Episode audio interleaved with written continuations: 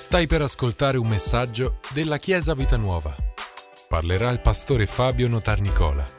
Buon ascolto. Alleluia, gloria a Dio. Però ehm, diversi musicisti e cantanti sono in vacanza e siamo felici per questo, non che non ci siano, ma che si possano riposare. È un tempo prezioso e importante. Stavo dicendo è bello vedere questa sala così piena perché pieno agosto, ma Chiesa Vita Nuova non si ferma mai e siamo contenti che siate solo voi e non di più perché almeno non faccio il secondo turno. Siamo stanchi anche noi, ma è solo per il caldo. Amo tantissimo fare due culti. Sapete che mi piace tantissimo fare doppio culto perché doppio, doppio incontro alle 9 e alle 11 perché eh, non so, riempie proprio la, la domenica mattina, è proprio bello, è proprio una bellissima occasione di poter condividere la parola e di vedere, vedere, la crescita. Sapete Chiesa che anche in questi mesi di, di lockdown, di chiusura, la Chiesa Vita Nuova sta crescendo. Stiamo crescendo in tutti i sensi, stiamo crescendo in maturità, stiamo crescendo in numero, stiamo crescendo in spazi, stiamo crescendo in, in esperienza, stiamo crescendo in pargoli. Sapete perché ho messo buon padre? Perché ci sono diversi papà che in queste settimane fanno fatica a dormire e quindi ho messo buon padre apposta. e continueremo a cantarla tutte le domeniche. Scherzo. Non vi preoccupate, neo papà, 15 anni, 16 anni e poi sarete fuori dal tunnel, non c'è problema. Quindi vi prenderete qualche tic, qualche cosa, ma non c'è problema. Se poi avete anche l'idea di fare più figli, allora quello non so quando finirà. Dovete sempre calcolare 15-16 anni per ogni figlio. Federica, tu ancora non sei uscita dal tunnel. Alleluia! Maurizio ride perché lui sta vedendo la luce, lui è entrato in un tunnel 50 anni fa, no scherzo. tu sai che io prego in maniera speciale per te, eh? tu sai che... Alleluia, Chiesa. Allora questa mattina voglio condividere con voi un messaggio, eh, un messaggio che nasce dal libro di Giosuè, in realtà anche questo mese seguiremo un po' questo personaggio. Giosuè è un libro che è meraviglioso, scritto, eh, si trova nella Bibbia subito dopo il Pentateuco e racconta finalmente l'entrata del popolo di Israele in, nella terra promessa. Siamo dopo il Deuteronomio e c'è questo libro che racconta una parte della storia di Israele straordinaria perché, come mi ha fatto notare Uh, un autore, ne legge un libro uh, di, di, di, Max Lucado, si chiama Giorni di Gloria, se volete leggete un libro molto leggero, non è um, teologico, dottrina, molto di ispirazione, però all'inizio di questo libro in effetti fa notare che chiama questo, si chiama questo libro Giorni di Gloria perché Israele finalmente in quegli anni, che poi eh, Giosuè, il libro di Giosuè non è che contenga centinaia di anni, sono pochi anni rispetto a tutta la storia di Israele, però in quel libro Israele vive finalmente quello che gli era stato promesso e che ha inseguito per tantissimi anni e che subito dopo, quando ci sarà il libro dei giudici, perderà, nel senso che la, la situazione crollerà drammaticamente, ma quei giorni, Giosuè, sono giorni veramente gloriosi giorni gloriosi.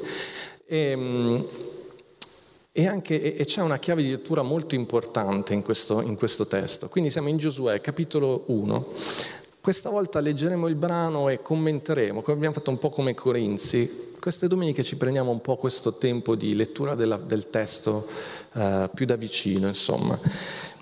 Quindi siamo in Giosuè capitolo 1 che dice, versetto 1, dopo la morte di Mosè, servo dell'Eterno, avvenne che l'Eterno parlò a Giosuè, figlio di Nun, ministro di Mosè, e gli disse, Mosè, mio servo è morto, or dunque alzati, passa questo Giordano, tu e tutto questo popolo, verso il paese che io do loro, ai figli di Israele.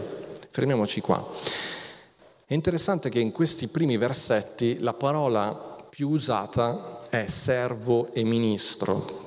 Avete notato che dice dopo la morte di Mosè servo dell'Eterno e poi dice l'Eterno parlò a Giosuè, figlio di Nun, ministro, che è un altro termine che comunque indica servizio, e gli ripete ancora, Mosè mio servo è morto.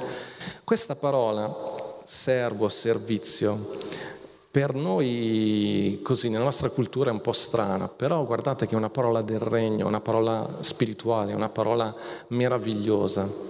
Servo significa um, colui che è utile, che si mette al servizio, che si mette a disposizione di un altro. Però è anche interessante notare che nel, nella, nell'economia del regno di Dio non si parla, non è tanto importante su quante persone stai dominando, ma quante persone stai servendo e soprattutto chi stai servendo. Servire è una parola interessante perché alla fin fine ve la traduco in questo modo perché almeno c'è immediatamente chiaro quello che stiamo dicendo. Servo vuol dire, la domanda è questa, a chi permetti di dirti cosa fare? Mi piace? A chi stai permettendo di dirti cosa è giusto fare e cosa fare? Quando dice che Mosè è servo dell'Eterno, sta dicendo che c'è solo una persona che poteva dire a Mosè che cosa fare, che cosa era giusto fare, che cosa è bene e che cosa è male. Sai, il peggior padrone che potresti servire chi è? È il tuo egoismo, il mio egoismo, il mio ego. Se permetto al mio ego di dirmi che cosa è giusto fare, avrò grossi problemi, potrei cadere in grosse difficoltà, potrei avere veramente, potrei arrivare a giustificare le atrocità più gravi. E invece qui dice che Mosè e poi Giosuè, servo dell'Eterno, c'è un passo meraviglioso di Isaia 42, versetto 1, dice, ecco il mio servo che io sostengo il mio eletto in cui la mia anima si compiace. Ho posto il mio spirito su di lui. Egli porterà la giustizia alle nazioni. Di chi sta parlando? Sta parlando profeticamente di Gesù. Ecco il mio servo. Io parlo e lui ascolta. Ed è il mio servo. Non ascolta nessun altro. È attento alla mia voce perché è il mio servo. Chiesa, è molto meglio servire una persona sola, servire Dio, perché tutto quello che ti dirà è vero, tutto quello che ti indicherà è santo, tutto ciò che ti ammaestrerà a fare porterà vita a te e alle persone intorno a te. Questa è primo, la primissima indicazione che troviamo in questo, in questo passo. Poi Um, nel secondo versetto dice mio servo, Mosè mio servo è morto, or dunque alzati. Sapete che qui, soltanto in queste pochissime parole, c'è un'immagine meravigliosa della redenzione. C'è un accostamento tra Mosè e Giosuè. Nel libro di Giovanni ci viene detto che la legge è stata data per mezzo di Mosè, ma la verità, la grazia e la verità sono giunte, sono venute per mezzo di Gesù. Siamo in Giovanni capitolo 1, versetto 17. La, la, la legge, quindi Mosè, rappresenta anche per noi cristiani un modo, una, una, un modo di approcciarsi a Dio, una, una parte rilevante che è la legge. Cosa significa per noi, detto in maniera semplice, la legge? La legge significa che il modo per avvicinarsi a Dio, il modo per piacere a Dio era quello di rispettare certe regole. Però notate che Giovanni dice la legge è stata data ed è un'espressione molto di distanza, è stata data, è lì ed è una legge che ci condanna ci dice tutto ciò che noi facciamo, abbiamo fatto di sbagliato. È una legge rigida al di fuori di noi, una legge che ti, che ti taglia sempre fuori, una legge che trova sempre il motivo per cui condannarti. Ma poi dice che la grazia e la verità, la grazia la verità, sono venute. Vedete, se io dico che qualcuno è venuto con noi, venuto tra noi, vuol dire che si trova in mezzo a noi, è con noi. La legge è qualcosa di fuori che ti accusa, la grazia e la verità sono giunte qui con noi. Perché possiamo fare questo accostamento? Perché Giosuè, il nome Giosuè, non è altro che il nome ebraico di Gesù. Gesù e Giosuè sono lo stesso nome. E notate una cosa, come vi ho detto prima, la legge di Mosè è arrivata fino al, al limite, al confine per entrare nella terra promessa. È servita a qualcosa? Sì, esattamente come ci spiega Paolo, ci ha condotto fino a un certo punto. Ci siamo resi conto che ci manca qualcosa, ci siamo resi conto che siamo peccatori, ci siamo resi conto che abbiamo bisogno di un Salvatore. Ed è lì, Chiesa, proprio in quel momento, che arriva Giosuè. E Giosuè che cosa fa? Ti prende per mano e ti porta dentro, nella terra promessa. Ti porta nel regno ti porta nell'economia della grazia, ti porta in una vera relazione con Dio. Il messaggio di oggi è, ecco il tuo Giosuè, è qui. Ogni volta che pensi che c'è qualcosa che non puoi fare, che c'è qualcosa nella tua vita che, che ormai ti ha tagliato fuori dal vivere la pienezza, dal vivere il regno, dal vivere la presenza dello Spirito, ricordati che c'è Giosuè che arriva e ti porta dentro e ti fa fare e ti aiuta a realizzare tutto quello che con le tue forze naturali non puoi fare. Guardate che bello, quando dice Mosè è morto, quello rappresenta la croce, rappresenta la morte di Gesù in croce, però dice a Giosuè alzati. Questa parola alzati nel Nuovo Testamento è una parola importantissima, innalzati, è la parola della resurrezione. Qualcosa è successo, qualcosa sta morendo, qualcosa non riesci a entrare. Ricordate che qualche domenica fa vi ho detto quante volte continuiamo a girare intorno a certe cose ma non le afferriamo mai completamente. Il popolo di Israele per 40 anni ha girato intorno lì nel deserto e non riusciva ad afferrare quello che già gli era stato promesso, fino a che, fino a che non è arrivato Giosuè. Giosuè, colui che è risorto e ti, ed è il tuo capitano e ti porta dentro e ti aiuta a vincere e ti aiuta a conquistare. Infatti il versetto 3 dice, io vi ho dato ogni luogo che la pianta del vostro piede calcherà, come ho detto a Mosè. Il tuo territorio si estenderà dal deserto e da questo Libano fino al grande fiume, il fiume Eufrate, tutto il paese degli Ittei fino al Mar Grande a ovest. Questo è il linguaggio della fede, è il linguaggio della grazia. Giosuè ha un altro modo di parlare. Non dice io ti darò, ma io ti ho dato. È già tuo. Quello che Gesù ha compiuto sulla croce è già fatto, è già compiuto. Alleluia. E quello che Dio vuole fare è semplicemente aiutarti a capire come realizzare, ad afferrare ciò che Gesù ha già fatto ciò che Gesù ha già fatto. Questo è il linguaggio della fede. Io vi ho dato, io vi ho dato. Ed è un modo di fare. Io voglio farvi comprendere questo, voglio leggervi un passo, ve lo leggo io. In, si chiama in Marco, sì, si chiama, si trova in Matteo 21, 1-3. Parla dell'entrata gloriosa di Gesù in Gerusalemme. Dice, quando furono vicini a Gerusalemme, giunti a Betfage, Presso il Monte degli Ulivi Gesù mandò due discepoli dicendo loro andate nel villaggio che si trova davanti a voi e subito troverete un'asina legata a un puledro con essa. Scioglieteli e conduceteli da me e se qualcuno vi dice qualcosa, diteli che il Signore ne ha bisogno, ma li rimanderà presto. È un passaggio strano.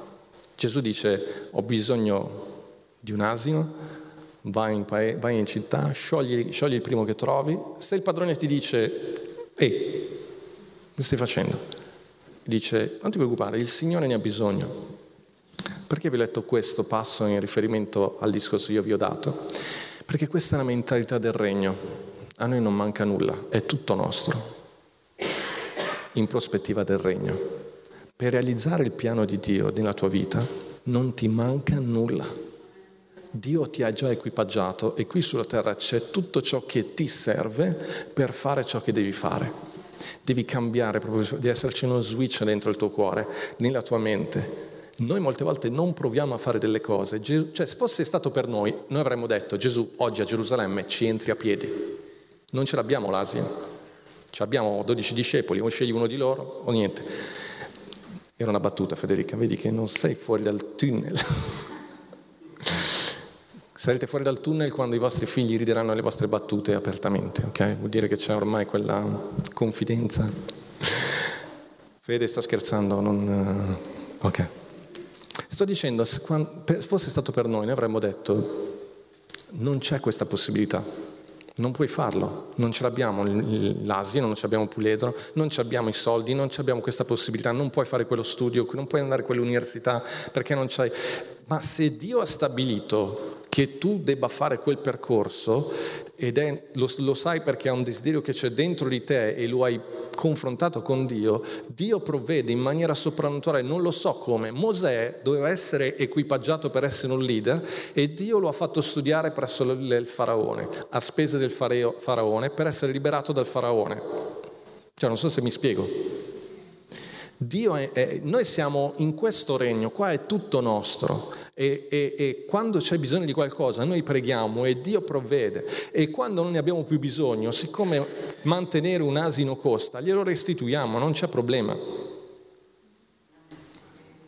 Siamo liberi di dare, non rimaniamo legati alle cose, perché poi Dio deve usare quella cosa per un altro. Se avete delle cose in casa che non state usando da 15 anni, ma anche da due anni, tre anni, pensateci bene perché forse Dio ti sta chiedendo di darlo a chi ne ha bisogno affinché tu fai spazio per ricevere ciò che tu hai bisogno. Vale dalle piccole cose, dai vestiti, dalle scarpe, da qualunque cosa voi avete, noi abbiamo, perché noi viviamo nell'abbondanza. E Gesù, guardate, questa mentalità mi piace. Gesù aveva bisogno e il Padre ha provveduto. Noi dobbiamo avere questa mentalità. Io vi ho già dato. Se, però ascoltatemi, è una mentalità in chiave del regno. Dio provvederà tutti i bisogni di questa Chiesa in funzione della chiamata che questa Chiesa ha da svolgere in questo luogo non tanto per avere soldi, non tanto per avere cose, ma è sempre in funzione di quello che Dio ti chiama a fare. Questo è fantastico. Perché? Perché vuol dire che puoi sognare, vuol dire che puoi immaginare, vuol dire che puoi andare al di là delle tue possibilità. Perché? Perché noi non ragioniamo in base al nostro portafoglio, noi ragioniamo in base a quello che Dio ha scritto dentro il nostro DNA spirituale, in base a quello che Lui ci dice. E qua è stato quello che Gesù ha fatto, quello che Giosuè ha detto in questo, che Dio ha detto a Giosuè in questo testo. Guardate che dice, come ho detto a Mosè, ricordatevi questo aspetto, questa benedizione loro la potevano ricevere 40 anni prima. Vi ricordate qualche domenica fa vi ho detto, c'è un tempo in cui Dio ti parla, la grazia c'è sempre, questo è chiaro, ma c'è un tempo speciale in cui Dio ti parla e le cose si aprono e tu devi entrarci dentro, non devi aspettare. Il popolo di Israele in quel momento non ha creduto e sono dovuti passare 40 anni prima che si ripresentasse un'altra occasione. Gli dice come ho detto a Mosè. Da una parte voleva incoraggiarlo, ma dall'altra voleva anche dirgli questa cosa dovete già fa- averla ricevuta. Questa cosa la potete avere già. Guarda che è la seconda volta che me lo sto facendo, non perdere questa occasione. E Giosuè, che era 40 anni che stava aspettando, era uno dei pochi. Ricordate, Giosuè e Caleb, uno dei pochi che ci, ci aveva creduto e avrebbe... Pensate che pazienza che ha avuto Giosuè. Pensa che pazienza che ha Gesù con noi. Che immagine straordinaria Giosuè. È proprio l'immagine di Gesù. Ha un sacco di pazienza ma quando ti vede che sei pronto, lui è sempre lì pronto e dice andiamo, questo è il tempo. Questo è il tempo di uscire dalla tua situazione, questo è il tempo di entrare in una dimensione di regno, in una dimensione di pace soprannaturale, di vittoria soprannaturale, alleluia, di cammino soprannaturale. Io non voglio che le generazioni future debbano conquistare quello che è dato a me di conquistare, perché loro avranno le loro di battaglie. Ci siamo, Chiesa? Giosuè, se fossero entrati 40 anni prima, chissà che cosa avrebbe realizzato. Invece era ancora lì a conquistare quello che le generazioni precedenti non avevano fatto. Alleluia. Versetto 5, versetto meraviglioso, nessuno ti potrà resistere tutti i giorni della tua vita. Come sono stato con Mosè, così sarò con te, io non ti lascerò e non ti abbandonerò. Chiesa, noi siamo irresistibili. Sto parlando sia del nostro fascino, ma proprio dell'aspetto spirituale. Guardate che è una parola straordinaria, irresistibili. Nessuno ti potrà resistere, opporre resistenza. Quando tu cammini, quando tu fai la volontà di Dio, non c'è niente, niente che ti potrà resistere. E tutta questa forza viene da che cosa? Appunto, non è il nostro fascino, ma come la parola di Dio dice, io sarò con te. Noi non siamo abituati a vivere questi impegni così importanti.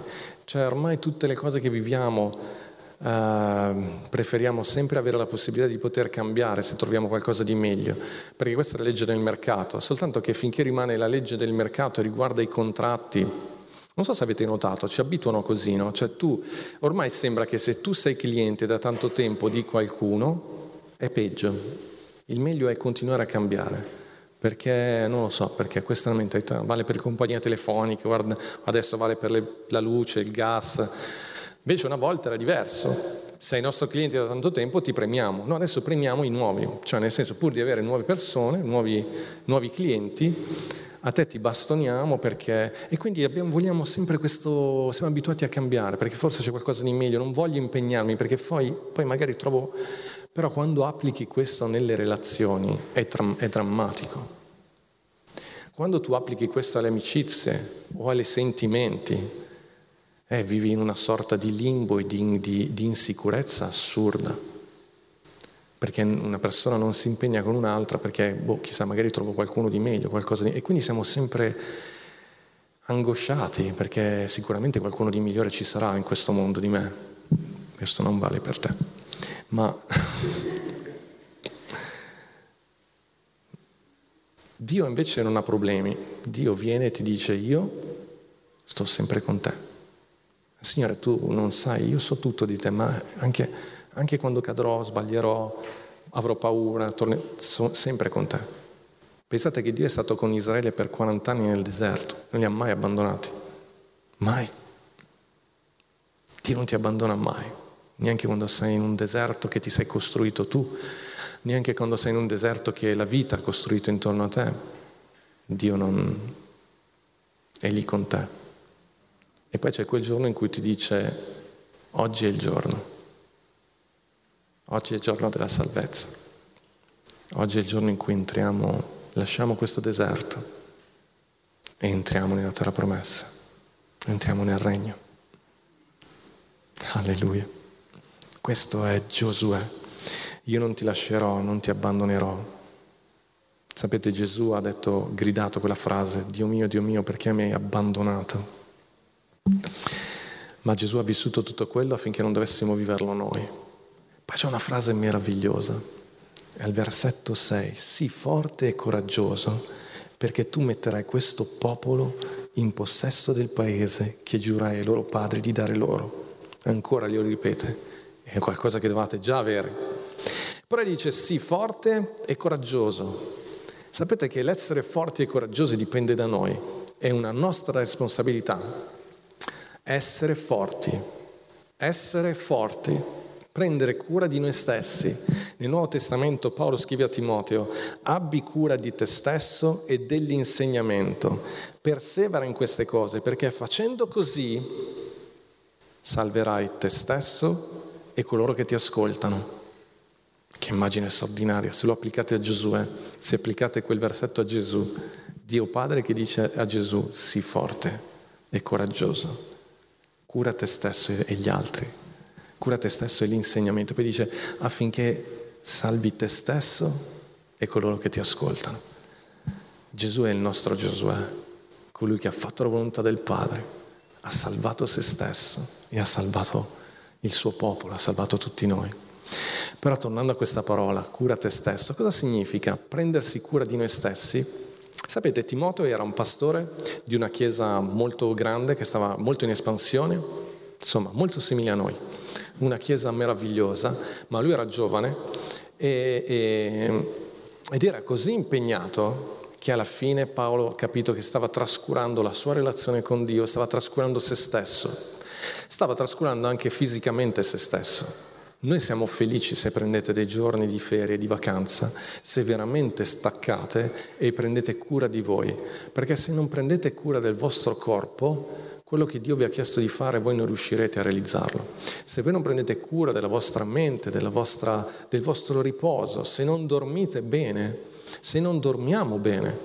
Sapete, in, questi, in, queste settimane a volte ho fatto fatica a dormire, un po' per il caldo, un po' per diverse cose, e, ed è faticoso. Non puoi andare avanti troppo tempo senza dormire o, o dormire male, diciamo per i papà.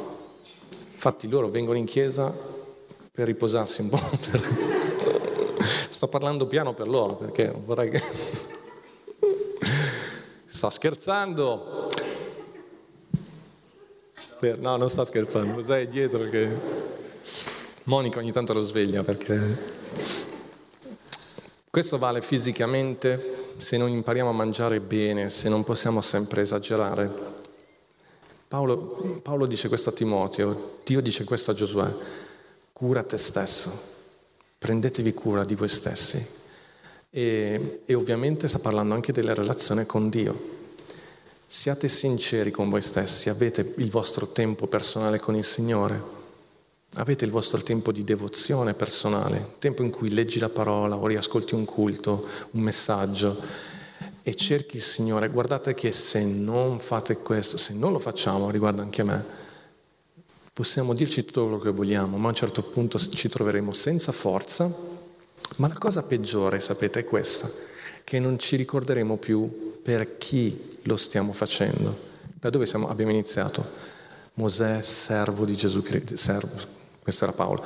Mosè dice servo di Dio, mio servo. Se dimentichiamo, se trascuriamo la nostra relazione con Dio, a un certo punto ci dimenticheremo, o meglio, non sarà più così vivo dentro di noi il fatto che noi stiamo servendo il nostro Dio, stiamo facendo una cosa straordinaria. E poi coraggioso, anche Gesù lo dirà ai discepoli, coraggioso vuol dire proprio abbi fiducia, imparate ad avere fiducia in quello che Dio vi chiede di fare, imparate ad avere fiducia. Versetto 7 dice, solo sii forte e molto coraggioso, cercando di agire secondo tutta la legge che Mosè, mio servo, ti ha prescritto. Non deviare da essa né a destra né a sinistra, affinché tu prosperi dovunque andrai. Questa ancora una volta viene ripetuta questa indicazione di essere forti e coraggiosi, cercando di agire secondo la legge di, che Mosè aveva dato. Un'altra traduzione mi piace dice stai attento di fare ogni cosa in accordo con l'intera legge che Mosè ha prescritto. È interessante questo perché Gesù ha riassunto tutta la legge in poche parole dicendo amare Dio e amare il nostro prossimo. Tutta la legge può essere riassunta in questo. Che, l'indicazione che noi riceviamo è questa impariamo in tutto ciò che facciamo a considerare questa, questo aspetto. Sto con quello che sto facendo, con le scelte, con le parole che sto pronunciando. Sto amando Dio e soprattutto sto amando il mio prossimo. Perché questa è l'indicazione, dice se fai così tu prospererai, tu avrai successo. Il successo, Chiesa, non è dato essenzialmente dagli obiettivi che raggiungiamo, ma dall'amore che noi esprimiamo. Quando impariamo a osservare tutta la legge che il nostro Gesù ha rivelato, che Dio ci ama, che noi siamo fratelli e sorelle, che dobbiamo imparare a amarci gli uni gli altri, a perdonarci, tu prospererai. Il tuo carattere crescerà così tanto che i frutti che porterai nella tua vita saranno meravigliosi. Per noi il fatto di imparare a camminare nella legge che Mosè ha prescritto significa imparare a camminare in amore, in fede, camminare secondo i frutti dello Spirito, impegnarsi. Guardate, qui dice cercando, già solo il fatto che tu ogni giorno, giorno dopo giorno, cerchi di agire in quel modo, quello porterà prosperità e successo nella tua vita. E poi c'è l'indicazione più importante, ovviamente, che c'è alla fine di questo capitolo, quando dice, questo libro, versetto 8, non si diparta mai dalla tua bocca, ma meditalo giorno e notte, avendo cura di agire secondo tutto ciò che è scritto, perché allora farai prosperare la tua vita e allora avrai successo. Questo sembra essere l'unico versetto che mette insieme proprio queste due parole, prosperare e avere successo. È come se Dio sapesse che molti di noi avremmo messo in dubbio questo, questo concetto del, del prosperare, che lo, ripete due volte, avrai successo, prospererai, sarai felice, la tua vita sarà piena. Però c'è una cosa che dice, questo libro della legge non si diparta mai dalla tua bocca, ma meditalo giorno e notte. E torniamo allo stesso concetto di prima, di prendersi cura di noi. Chiesa, se non meditiamo la parola, se non ci cibiamo di questa parola, se non siamo immersi in questa parola, faremo molta fatica perché siamo immersi in questo mondo, con le logiche di questo mondo, con un modo di pensare questo, di questo mondo che veramente ci manda fuori strada dobbiamo rimanere concentrati, essere assolutamente... Meditare la parola significa prendere la parola, prendere un versetto, riflettere, personalizzarlo, renderlo proprio, meditarlo durante il giorno, fare in modo che alla sera, quando ci addormentiamo, i nostri pensieri si riposino su una parola di Dio e che al mattino, quando ci svegliamo, possiamo cercare la sua parola. Noi ovviamente di giorno lavoriamo, non possiamo stare tutto il tempo sulla parola di Dio, ma la parola di Dio non ti sta dicendo questo, sta dicendo che quando ti metti a riflettere, e lo devi fare, non vivere la vita così solo per quello che hai da fare, ma pensa, rifletti secondo la parola, secondo il pensiero di Dio quando devi prendere una decisione, come devi comportarti in casa con i tuoi figli, con i tuoi genitori, con Ragazzi, la vita è dura, l'avete visto, lo vediamo tutti, in ogni cosa, in, in tante situazioni. Affrontare il lavoro, affrontare la scuola, affrontare le varie scelte che dobbiamo fare. E la parola di Dio ti dice, medita la parola, stai sulla parola, pensa ai pensieri di Dio, allora avrai successo, allora prospererai. Allora tu vedrai situazioni cambiare nella tua vita in maniera soprannaturale. Il tuo Gesù è qui il tuo Giosuè è qui, gloria a Dio. il versetto 8 dice, l'abbiamo letto, questo libro legge, voglio leggere, il versetto 9 dice, non te l'ho io comandato, sii forte e coraggioso, non aver paura e non sgomentarti, perché l'Eterno, il tuo Dio, è con te ovunque tu andrai. Sapete, un conto è non temere e un conto è quella parola non sgomentarti. Lo sgomento è qualcosa proprio di paura, di terrore, di... Uh, questi, in questi giorni mentre riflettevo era anche questo. A volte affrontiamo nel mondo, cioè viviamo nel mondo o veniamo a conoscenza nel mondo di situazioni che creano in noi sgomento, ci fanno paura. Le scelte dello Stato, del governo, certi modi di pensare, e si crea sgomento pensando al futuro, ma Dio ci sta dicendo non sei tu che devi sgomentarti, non devi spaventarti, tu devi perseverare in quello che credi e camminare nella mia parola, essere luce in questo mondo. Non siamo noi quelli che devono aver paura, non siamo noi quelli che devono temere di esprimere la propria opinione, non siamo noi quelli che devono credere nella vita e, e, devono aver paura, scusate, non siamo noi quelli che devono aver paura di credere nella vita e di esprimere opinioni in questo senso, di credere nel bene, nel credere nella giustizia, nel credere, nell'avere speranza per il futuro. Amen, Chiesa. Il nostro Giosuè è qui. E il nostro Giosuè ti sta dicendo, è ora di entrare in quella promessa che hai sentito da parte di Dio.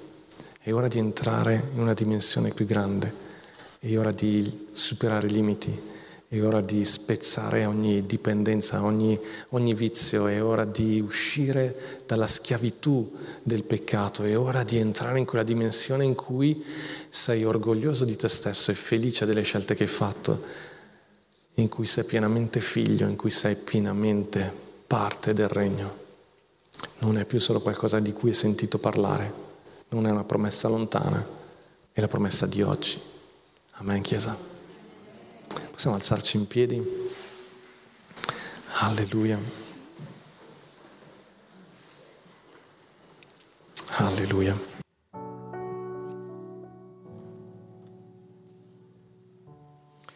Il tuo Giosuè è qui, Gesù è qui.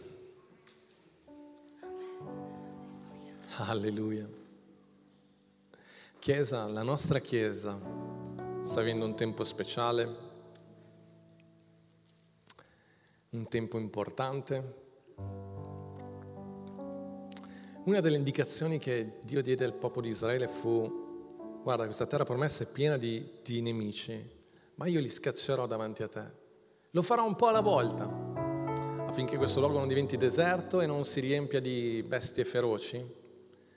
Ma tu avanza, tu vai avanti. È un po' alla volta, Chiesa. È una crescita è un po' alla volta. Sapete, se 13 anni fa, quando abbiamo iniziato la Chiesa, avessimo avuto la possibilità di prendere il locale che, stiamo, che abbiamo preso adesso, non ce l'avremmo fatta. Ma non solo economicamente, ma proprio di pressione, di pressione psicologica, di pressione di preoccupazione, di pressione di tante cose ma abbiamo seguito il Signore, abbiamo fatto un passo alla volta. E adesso siamo forti abbastanza hm? per occupare il paese. Non dobbiamo fare nessuna lotta, è un modo di dire. Per entrare. Se tu vedessi subito da adesso, da ora, quello che Dio ti chiede di fare, il progetto che Dio ha per te, ti spaventeresti, avresti troppa paura, non faresti niente, scapperesti via. Quello che è successo a Mosè quando Dio gli ha detto guarda che io ti chiamo a liberare il mio popolo, era una cosa enorme, enorme. Però quel piccolo passo che Dio ti sta chiedendo di fare è in prospettiva di qualcosa di grande. Non disprezzarlo. Il tuo Giosuè è qui ora e c'è una piccola battaglia, c'è una piccola vittoria che vuole farti sperimentare, o una vittoria un po' più grande, o forse quella grande vittoria che stai aspettando, non lo so, ma anche se è piccola, io ti chiedo con tutto il cuore di non trascurarla ma di afferrare forse semplicemente l'affrontare una situazione difficile nel lavoro, a scuola, nelle tue finanze. Non lo so che cos'è. Io ti chiedo con tutto il cuore, non trascurare l'aiuto che Gesù ti può dare oggi, quella parola che Gesù ti ha dato, perché Gesù è qua, ti sta dicendo, questa cosa io te l'ho già data sii forte e valoroso perché lo facciamo insieme, io sarò sempre con te, nessuno può resiste, resisterti e questa cosa la facciamo insieme e tu entri in cose più grandi e tu fai questo passo. Sapete, Giosuè e il popolo di Israele non conquisterà mai tutta la terra promessa per tanti motivi, per pigrizia, per paura, perché gli andava bene così, per i nemici, tanti motivi. Però c'è una cosa da dire che Gesù sulla croce invece ha detto tutto è compiuto. Gesù ha conquistato tutto. Giosuè è solo un'immagine, ma grazie a Dio noi non dipendiamo da Giosuè, noi dipendiamo da Gesù. E Gesù sulla croce ha detto tutto è compiuto. Gloria a Dio, gloria a Dio. E se tutto è compiuto, allora noi possiamo avanzare. Tu non hai nessuna scusa, nessun motivo per biasimarti, per stare fermo, per timore, No, Chiesa, no, no, no, no. Questa è una Chiesa che sta avanzando, una Chiesa vittoriosa, una Chiesa gloriosa, una Chiesa di vittoria. E tutti, piccolo o grande che sia, abbiamo ogni giorno, ogni domenica, ogni mese una vittoria da raccontare, da mostrare, da dimostrare. Alleluia! È così sempre. sempre. Sii forte e molto coraggioso. Grazie per averci ascoltato. Rimani aggiornato attraverso i nostri canali social. Ci trovi su Facebook, Instagram, Spotify e sul sito www.chiesavitanuova.org.